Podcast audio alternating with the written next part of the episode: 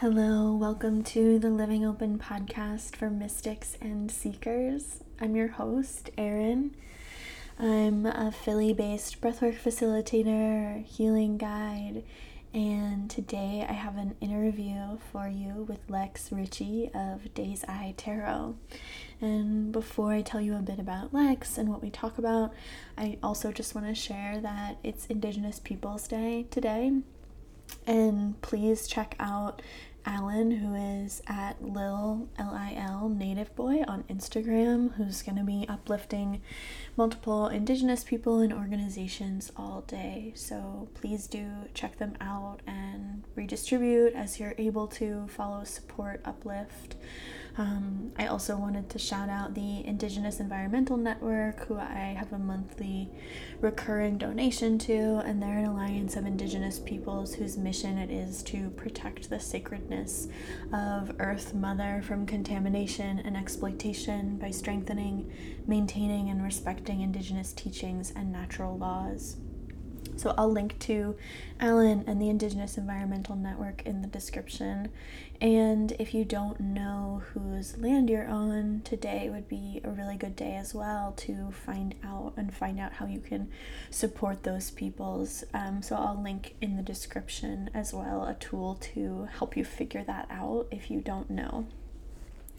So today's interview is with Lex Ritchie, who uses they/them pronouns, and they are a tarot reader and folk magician of Day's Eye Tarot. They are chronically ill, neurodivergent, and a queer mystic, and they approach tarot as a radical practice rooted in the hidden in plain sight tradition of cartomancy, of the working class and backcountry kitchens of their ancestors. A skill gained through connection, practice, and cunning.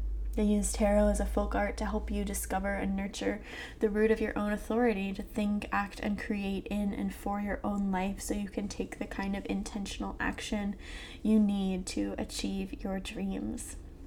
So we talk about their journey, of course, of coming to work with the tarot and magic, how they work with the tarot as folk art, folk magic as a tool for people's power, tarot as a tool to connect with personal power, the court cards and power hierarchies, bringing it back to the elements with tarot to reflect lived experience, how to work with the tarot to make empowering choices, centering yourself in the present moment, connecting with and activating your magic, and creating more powerful spell work by using your magic, honoring the Wheel of the Year holidays.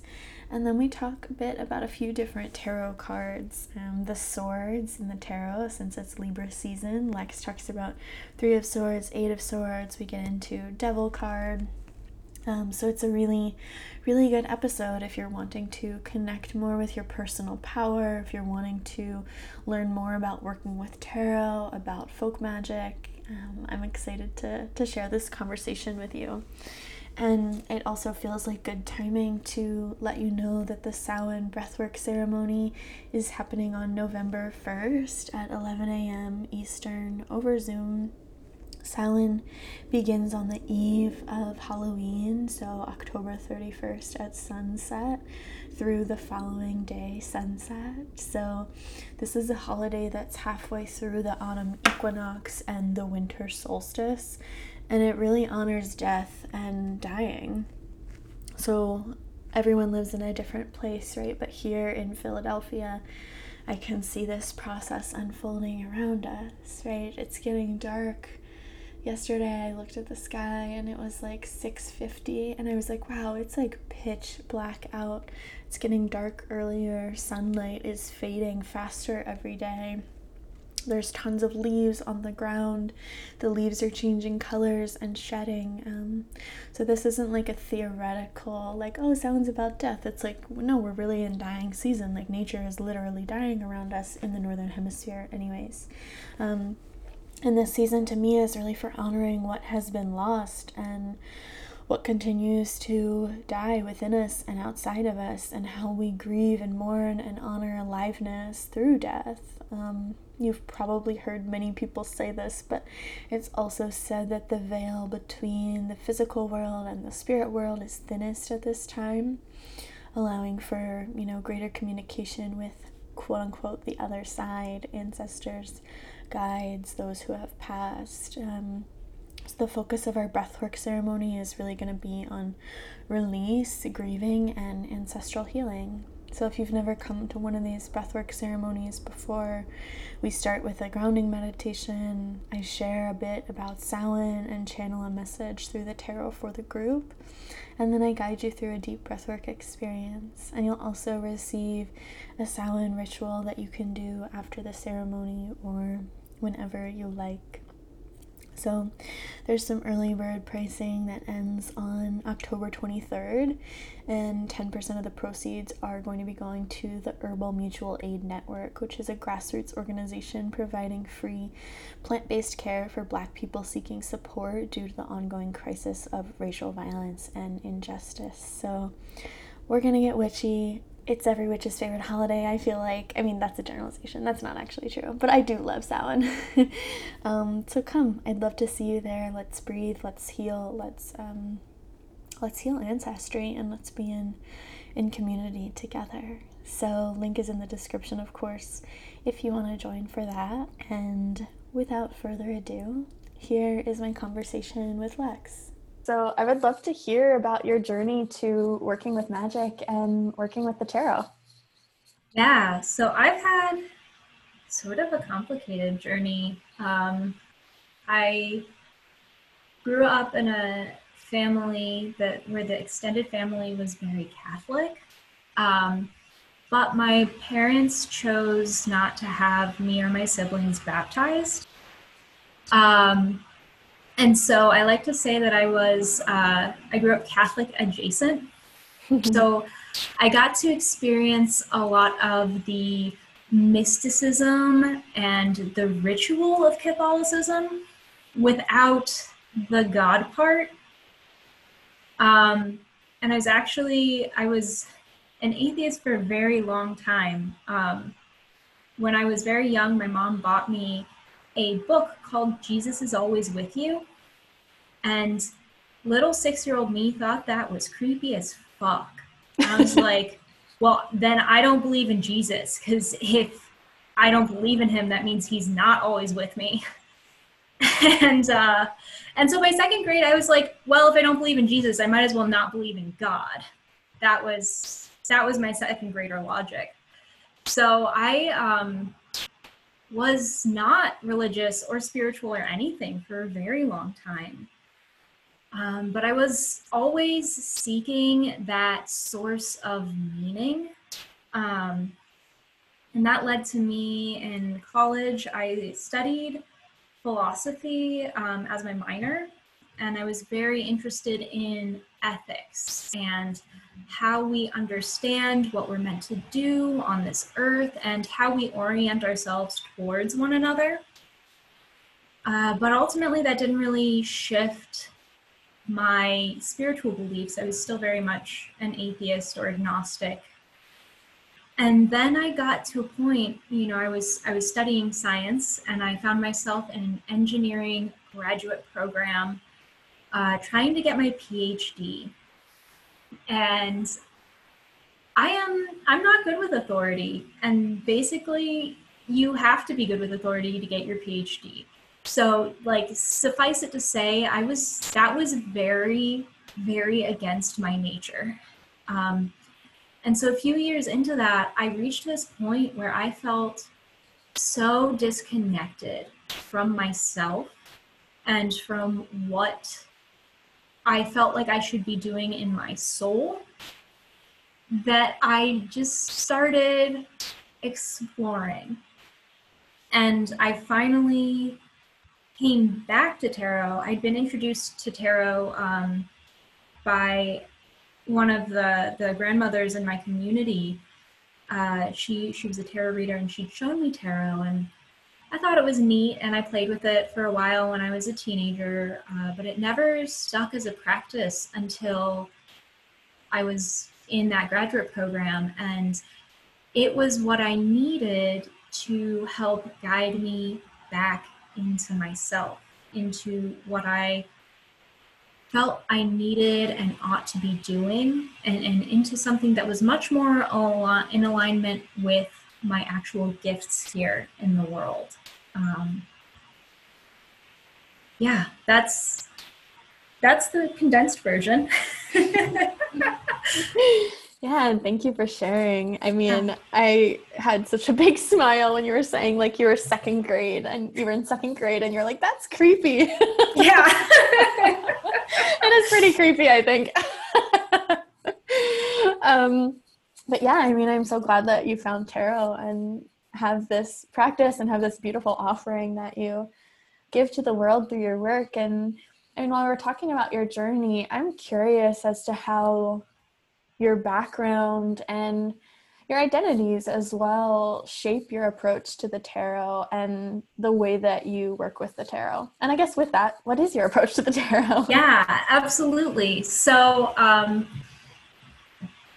those highlights that I just hit on in terms of how I came to this work are very much present in the way that I work with the tarot. So I work with the tarot as a folk art um, that allows us to act- access magic, and specifically folk magic, a magic that that arises from a collaboration between ourselves, the the you know essence of us within us, and the nature around us, and our life experiences, and the experiences that we've inherited from our ancestors, be they ancestors of thought, of affinity, or of blood, right? That that's how I view folk magic. It's it's a weaving of all of these things. And that folk approach is tied to the way I learned tarot. I learned it from a woman who was in my community um, and who offered it as a service of her own inborn knowing, right? And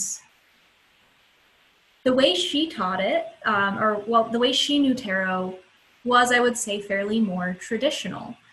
And um, as fascinating as I found the cards at that young age, you know, I, I was a baby queer.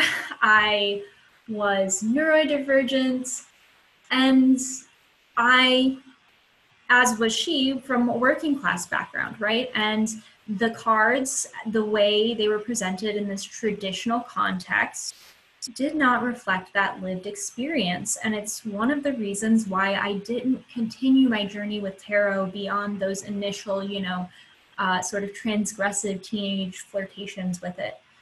Um, because it didn't reflect my lived experience.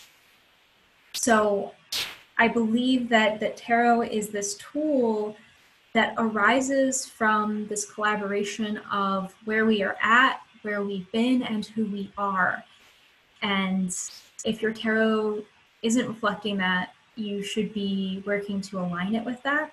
There was another thread I wanted to weave in here. Yeah, um, please. But I have, it has... Um, seems to have sprung from my brain, uh, but I like what I said there, so we can just go with that. No worries, just pop it in if it comes back to you. Yeah, sure thing. um, but no, I really appreciate what you shared about folk magic. I mean, when I think about folk magic, to me, that's like the people's magic, that exactly what you were saying, yes. That we source from our ancestors, from nature, from our own inner oh, knowing. Yes, here we are. Here's that, the final thought I wanted to bring Perfect. home. Um, So, you know, related to it being a people's magic, folk magic is a magic for people's power.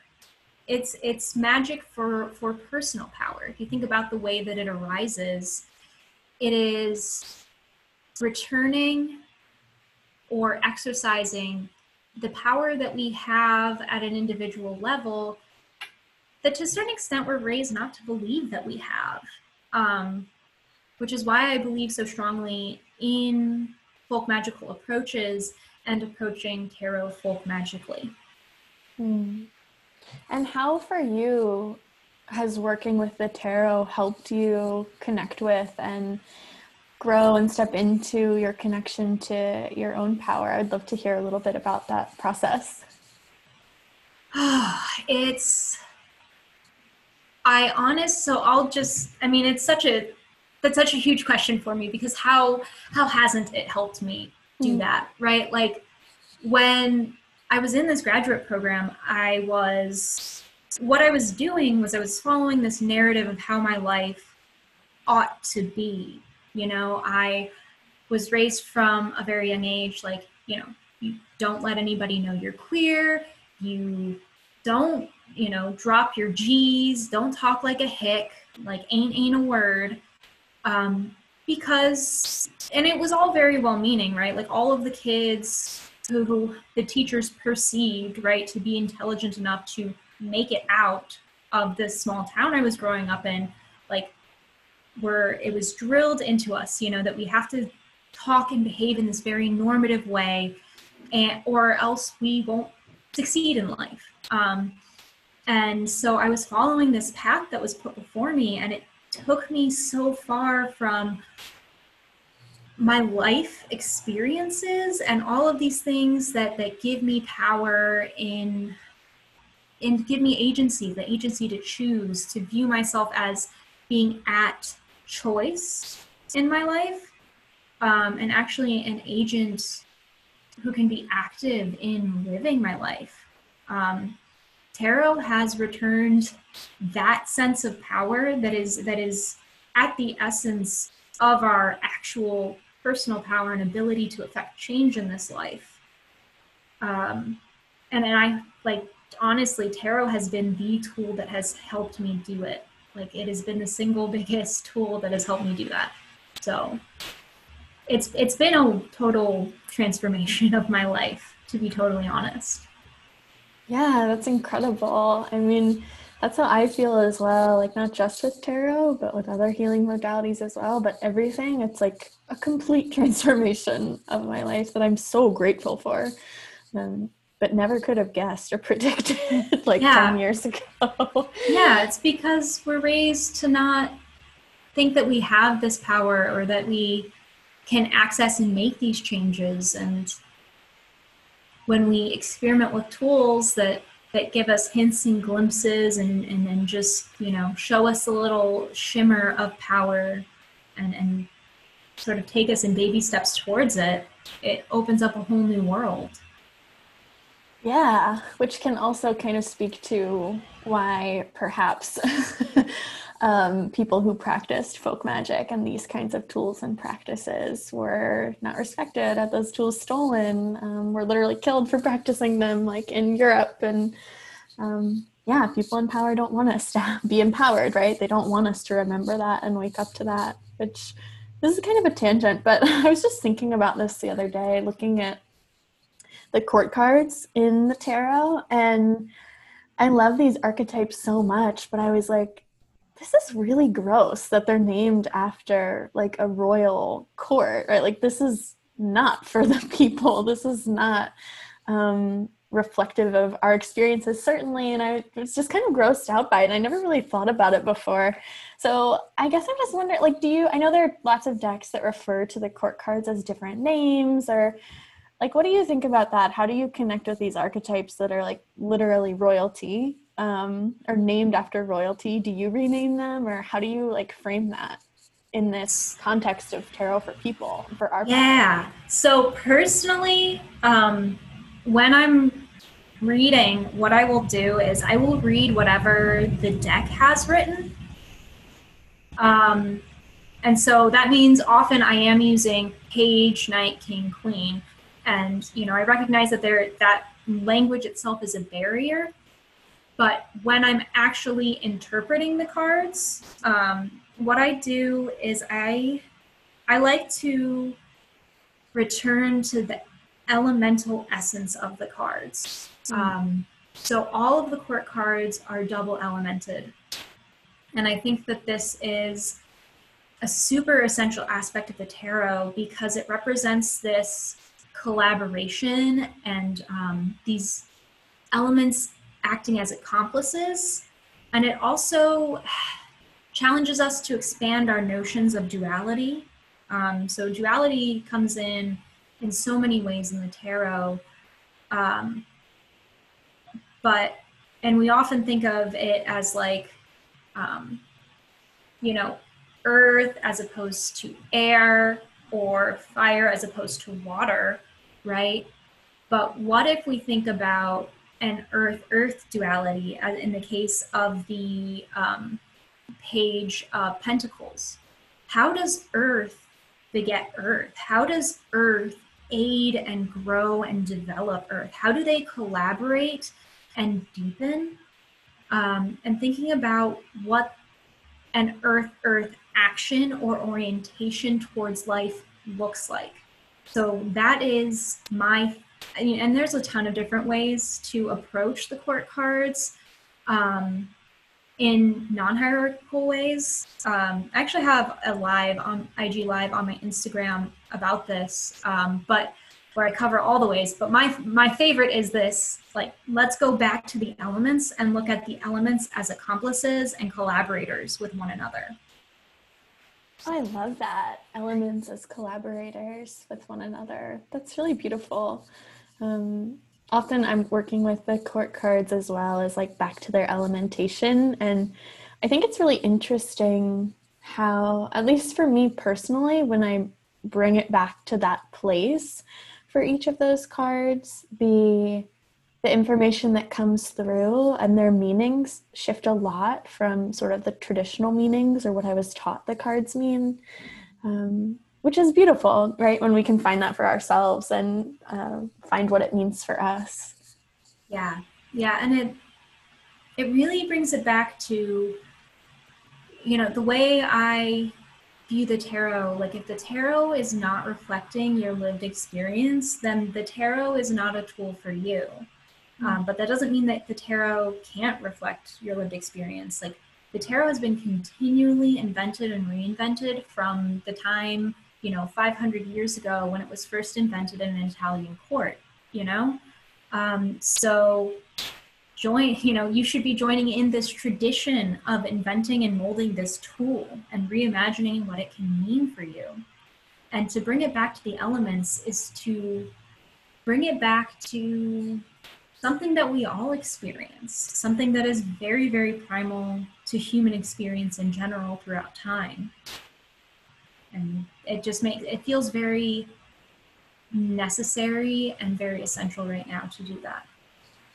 Yeah, I mean, I love that tarot as like a living tradition, as something that's alive and we're all shaping it in the ways that we use it, the ways that we share it, the ways that we create it. I mean, with all of the amazing decks and tarot art that is being created now and has been, it's, yeah, not something that's static or stagnant, right? Thank you for sharing that. Yeah, of course. And I think I want to go back to what you were talking about around tarot for personal power, and you talked about like creating choice, and um, I know you sent me this beautiful zine that you have, and I assume that people can find it on your website as well, and I can link to it in the description, but um, in the zine you talk about using tarot for choices, and I would just love to hear if there's anything you want to offer here about that, um, using tarot to create your vision, to make choices that are aligned with that. Yeah, I think, uh, you know, in that zine, I talk a lot about questions and how to ask them. And I really think that it comes back to that, is, is asking good questions, which, you know, is not a perfect piece of advice, right? Like, like we don't ask good questions right away. And it takes a lot of practice to ask really good questions. Uh, I mean, I've been practicing asking good spiritual questions for like four years now, and I'm, I still struggle with it. But it is so important that we ask questions that empower us to take action, right? Like, if we're worried about all of, like, there's so many things we could be worried about when we come to the tarot deck, especially, you know, in COVID times, especially in times when so much is changing societally. There are a lot of externals that we might have on our brains when we're bringing a question to the tarot. Not that those externals aren't an important part of the context to bring to the tarot, but it is so essential that you center yourself and your ability to make change um, when you ask your questions. And I, I think one of the most important ways that I find to help find those good questions or, or a direction for good questions is to let yourself find yourself in the moment. So the present moment in my practice is a really, really important part of approaching the tarot. Finding yourself in the present moment puts you at the intersection of reality and your ability to influence reality. So if you center yourself not in what can, you know, how can I affect this future thing, or how can I um, get this thing, certain thing to happen, right? But you ask instead, what is within my power to respond to this situation? You will find, I, at least in my experience, you will find the cards responding in a way that empowers you towards further action instead of entrenching you in, in a fixed way of approaching life. And, you know, when you, when you approach the cards in a fixed way, you get fixed answers. Um, when you approach it from the center of your power and the center of your ability to influence reality, you get answers that support your transformation and change. Mm. How do you like to center yourself in the present moment? Like, is there a go-to practice or practices for you?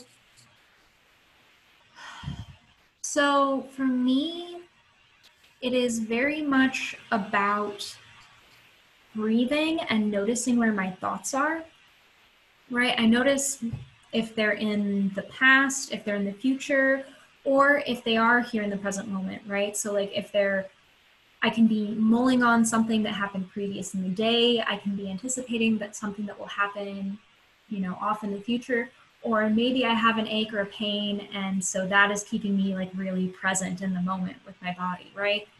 Um, but wherever it is, I notice that. And then I envision my thoughts as a piece of string, right? And wherever they might be, they weave this like huge intertwined web. And once I can see that web, I take the string of my thoughts and I like wind it up like a ball of yarn until I find myself, all of my thoughts collected here in the moment. And, you know, that might not be a practice that works for everybody. Not everybody has a brain that works in the same way. I find that's especially true for things like grounding meditations. Um, so yeah, that's what works for me. And uh, I encourage people to experiment with different ways of finding themselves in the present. Um, because that's how you find what works. Yeah, I love that with the ball of yarn. That's really cool. And also fascinating and amazing how everybody's brains and bodies work so differently and different things work for all of us. Um, yeah, it's really true. And, you know, maybe this is partially the scientist in me, but like I love, I always tell people, you know, you have to experiment. When I'm talking to my tarot students, you know, I can offer them perspective and I can tell them what I do, um, but if they're not willing to actually go and try something and notice how they feel, what results from them when they do that, and then modify that until they refine it into something that works for them, right? Then they're not going to hit on that thing that really, truly lights them up. Like this process of coming to know yourself spiritually and developing spiritually is really just a big experiment. Mm. Um, yeah, and uh, in my, my policy is it's not woo if it works for you, so. That's perfect. I mean, I think we're sort of getting there already and you're touching on it, but something that I've seen you talk about on Instagram is about connecting to your own unique and authentic soul magic. And I think I just love if we could talk about that. Like, what what does that even mean? Like, what is our soul magic? And, or at least to you, um, what is that and, and that process? Yeah. So to sort of build out my um, cosmology of folk magic, if you will, um, I've sort of hinted at it already, but to get explicit about it, I view folk magic as having like three essential parts. And those parts are nature, so the nature that surrounds us, uh, perhaps the nature that we grew up with as children, um, things like that. Um, and then we have our ancestors, so both ancestors of the blood, ancestors of affinity, ancestors of thought. And then we also have our magic. Our magic is an essential part of these three portions of folk magic. Um, and that reason is, is that we're physically here in this earth. And that means that we can physically make changes that other people or other spirits, right? Other nature spirits, other ancestral spirits, they can't make those changes because they're not physically present here. Uh, but I find that the soul magic portion is the hardest for people to access. Um, people are so ready to see that magic comes from these external sources, uh, but they don't really trust that they have magic that comes from within. So that's why I talk so much about soul magic. Mm, yeah, I appreciate that a lot. I think, I think it's not hard to see why we so readily and easily accept magic and trust magic in other things and less so in ourselves. I think, yeah, at least for me, it's pretty easy to see how a religious upbringing um, has sort of created that idea. And even I think for people who, like, religion is just part of our society and it has bled into everything in the United States. I think regardless of whether you were explicitly raised with it or not, that idea, um, yeah, that the magic is definitely outside of you, but it's here too, and that reclaiming. Yeah, and not only is it here, it's it's an essential part of making effective magic. Mm, yeah. Do you work with spell work at all in your practice? Yes, um, in a way that is not, I'm, so a lot of spell work is highly ceremonial and very formal. And so um, that's, that's what a lot of people expect, I, I guess you could say, um, but I, I am informal in all things, and so um, my in, my spell work is informal as well. And um, sort of the lines between a spell and a ritual and a spirit working or trance, for me in my practice, don't necessarily have very hard boundaries. Um, and so when I'm working, so when I talk about soul magic a lot, I'm talking about my soul magic sessions. And in my soul magic sessions, I do have like a system that I take people through to help them craft a spell for um, a given uh, Wheel of the Year holiday. Um, mm-hmm. But it's still, um, it's not structured in the way where you have to call on the four elements or the four corners, or you have to welcome in deities, right? These are all things that we can work in or not according to the desires of the person that I'm working with, because that's part of the soul magic is honoring your own soul knowing. And when you get those nudges, like, I, I would like to include this, then you include it and that you don't have to question it, right? It's, it's about honoring that knowing.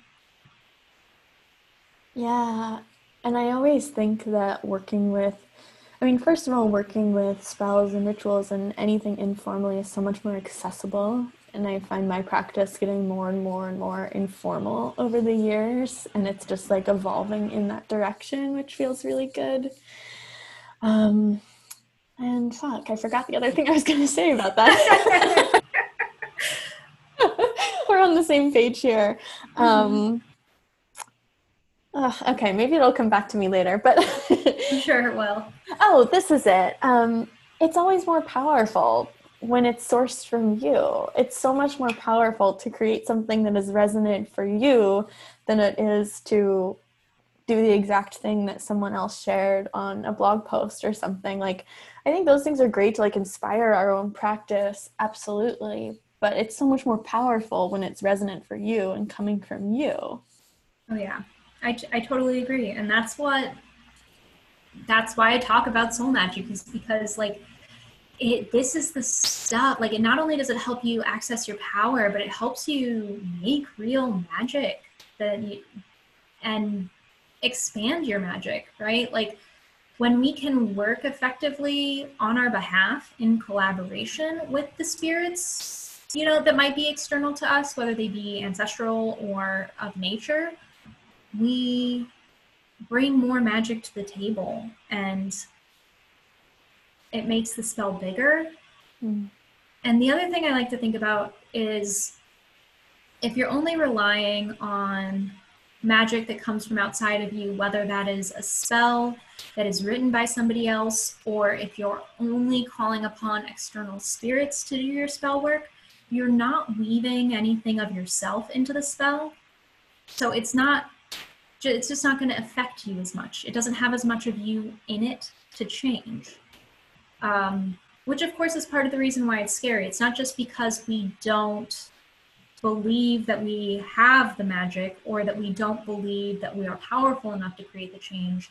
It is also because we, when we open ourselves up like that, what we, we open ourselves up to change. Uh, we make ourselves vulnerable.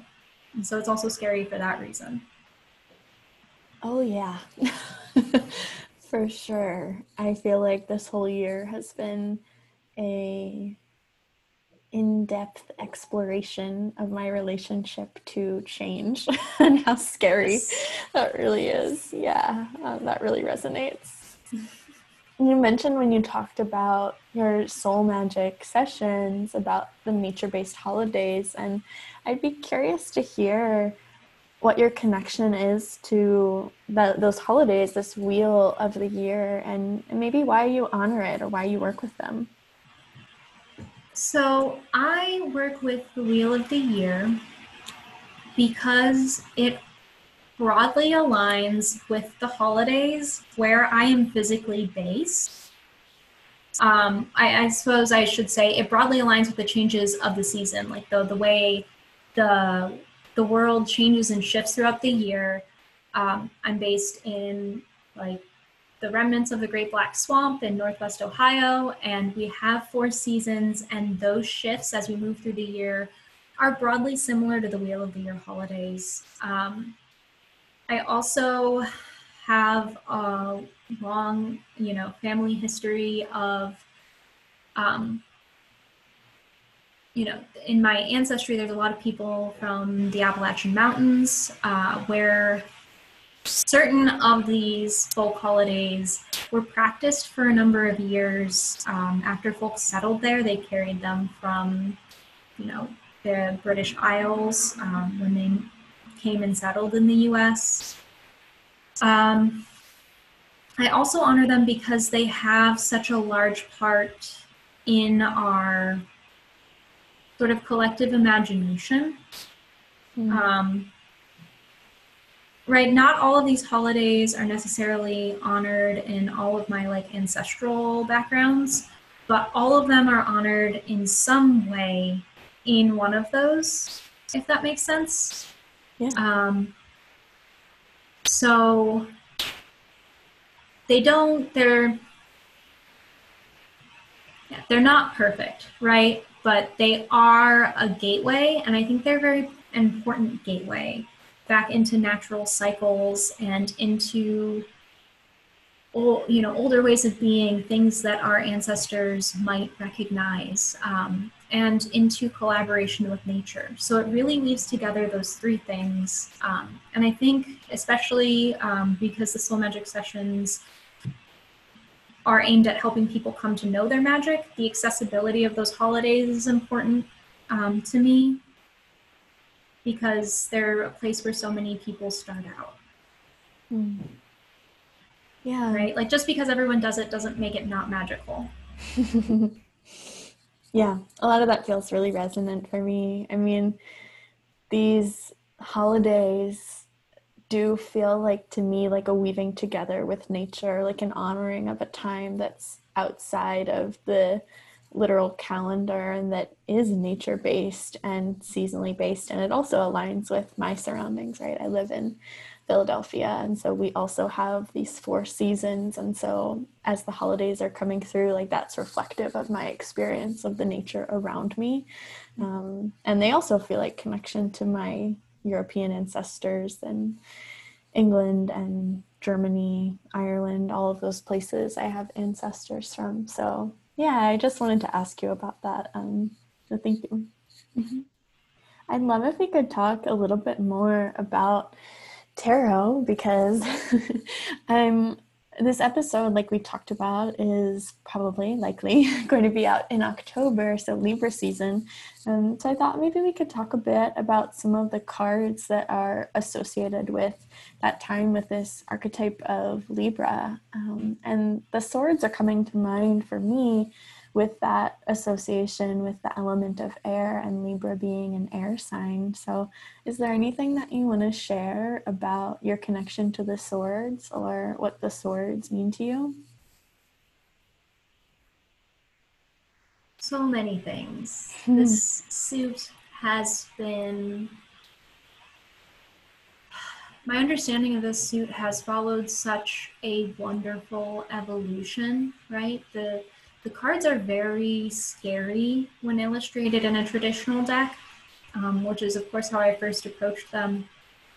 Um, but I actually, I have a tattoo on my back of the Three of Swords, um, or it's sort of roughly inspired by the Three of Swords. Mm.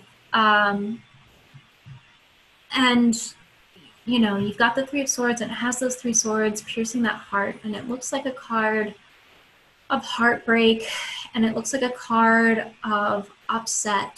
And so often it is read as a predictor of future heartbreak and future upset. But it's also, because the three is not the end of the suit, it is not the final number, you choose to go on after the Three of Swords. So it is a card of seeing all of the pain and hurt that happens in this world and choosing to say yes to the world and yes to living. Um, it is, it is choosing to face down what is hard about life and continue and continue to offer magic and joy to the world. And it's, it's essentially for me a card of, of healing, and of, of looking at the ways that the world has maybe hurt you and still saying, I want to be a part of this world, and I believe that this world can be different and can be better, more just. Um, yeah, so I have, and it's, you know, that healing is so important. Um, that choice to heal is so important. So I have the tattoo of the, the Three of Swords. And another card of the sword suit that's really meaningful to me is the Eight of Swords. And I feel like it's so much right now, the Eight of Swords is what we're being asked to do in, in so many ways. We've, we live in a capitalist society, we live in a colonialist society, a patriarchal society, Uh, we live in a white supremacist society, and those combined, intertwined isms are this web of swords that that we see depicted in the cards. It is the cage that threatens us. Um, but it's just a cage. It, it's a cage in appearance only. It is a cage built on these structures of thought, right? These white supremacy, uh, capitalism, they have a real physical manifestation in the world now, yes, but once upon a time, they were just thoughts. They were just ideas of how the world might be organized. And there was a time before these thoughts and ideas. There was a time before these cages. And these cages are, in fact, just cages of thought. Uh, and we can, we can work with that. We can walk forward. We can take the blindfold off. And it's, I feel like so much right now, we are being asked to do that over and over and over. And it is a powerful choice every time. And every time it is a choice for healing and a choice for justice and a choice for a better, better world. So I personally will do it every time, as hard and as scary as it is. Yeah, I mean, that feels a lot like how we have to divest internally from capitalism, white supremacy, all of these things, patriarchy, in our bodies and our hearts and our minds. And that's part of the work, right, of yes. actually physically breaking down these systems, of creating a new world. Like, that has to be part of it. Yes. Yeah, I had never thought about the Eight of Swords as that, so that's really beautiful. And the Three of Swords, too. Um, I'd love that you have that tattoo. Yeah, it's the it's actually the Three of Swords and the Devil kind of artistically imagined together. So mm. You want to talk about the Devil then?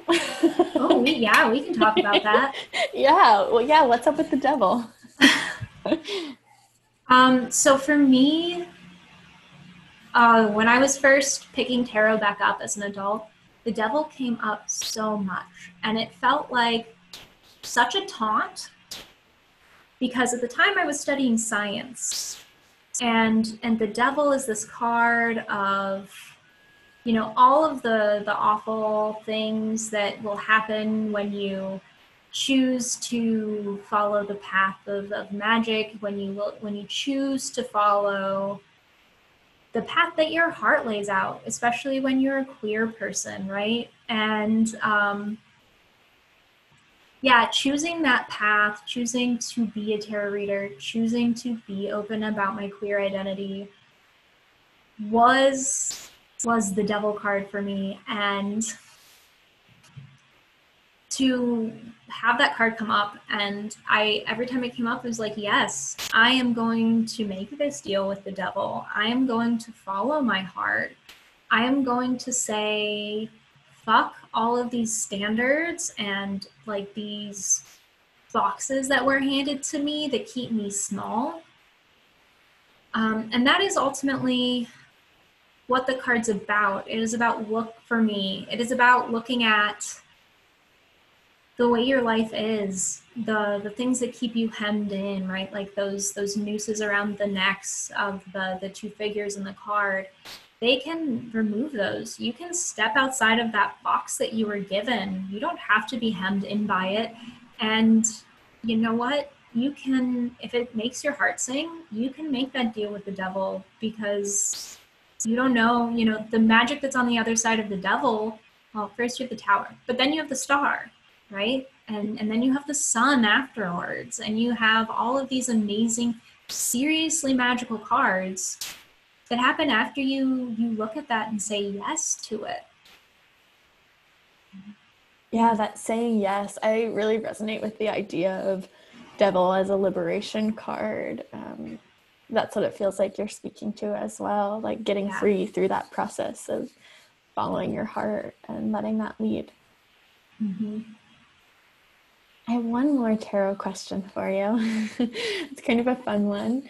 Um, is there a card that you feel like you're being or embodying at this moment in your life?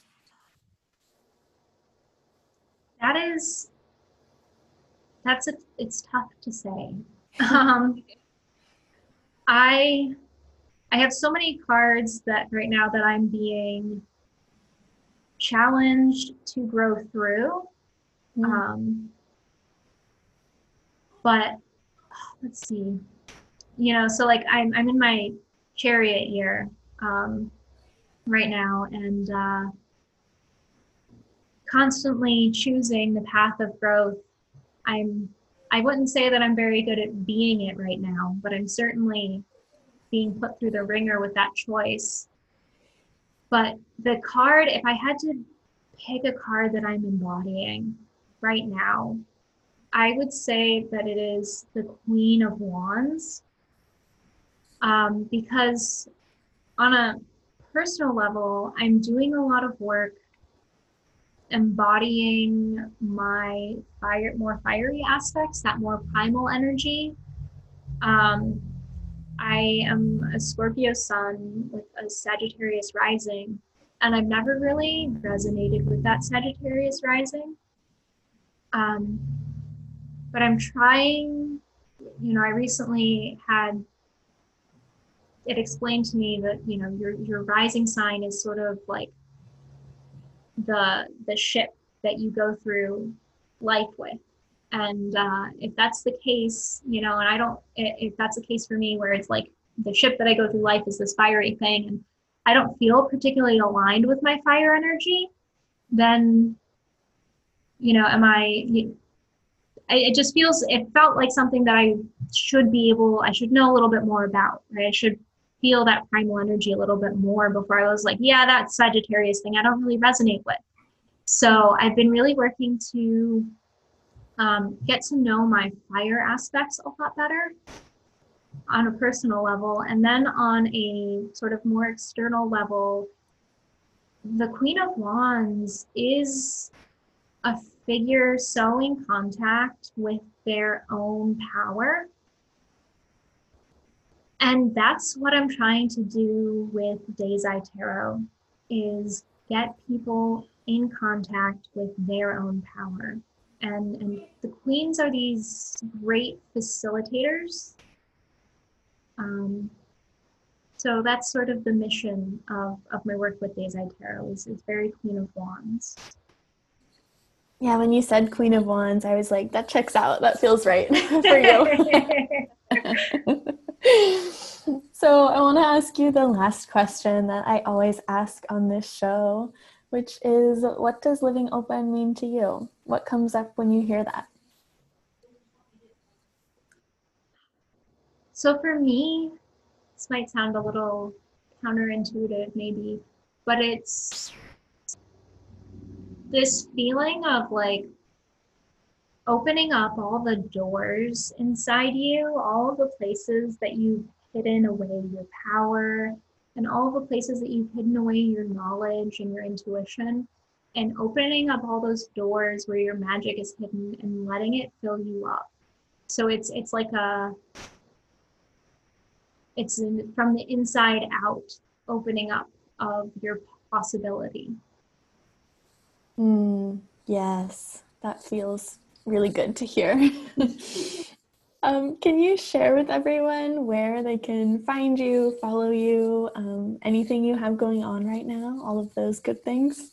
Yeah, so I can be found on Instagram. Uh, it is at the dot days dot eye. I can be found on the internet at days eye tarot dot com. And uh, if this does indeed release in October, um, then I will be having uh, some really awesome upcoming opportunities for people to work with me. Obviously, they can always work with me for a tarot reading, um, but I will also be rolling out my Samhain season soul magic sessions, as well as a new three-month mentorship program, where we will dive deep into the tools that it takes to reimagine your magic and how it can operate and be shared with the world. Thank you. I feel like I just got a very cool sneak preview of what's coming up for you. Yeah, some big stuff. So yeah, thank you so much, Lex, for being here. This was really fun. Yeah, thank you so much. I had a great time. This is another interview that I recorded when I was visiting my family this summer.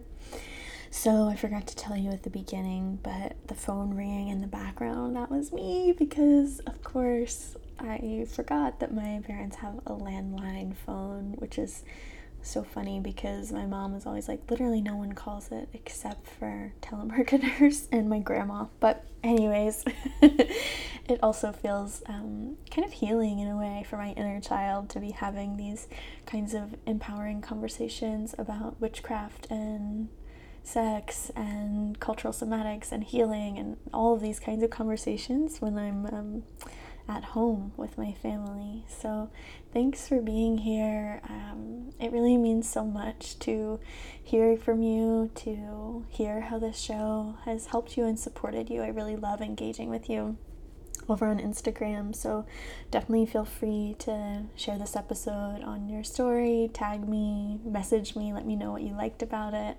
Um, and if you really enjoyed this episode and if you really enjoy the show, I would really appreciate, really, so many reallys. I would really appreciate if you would rate and review it on Apple Podcasts. If you don't have time, you can just tap five stars. You don't have to rate anything. Um, but really, it's a beautiful way to be in exchange with the show. Ratings and reviews mean a lot to podcasters like me. So thank you in advance for your support. And I'll be back on Monday with another interview for you, so stay tuned. Please remember to check out those links that I'm going to be sharing in the description for Indigenous Peoples Day, and also, you know, it doesn't need to be a holiday for us to uplift and support Indigenous people and organizations. That should just be happening all the time. Um, but today is a really good reminder, and um, if you haven't been doing that already, a reminder to begin. So see you next week for another episode, and I hope you have a beautiful week.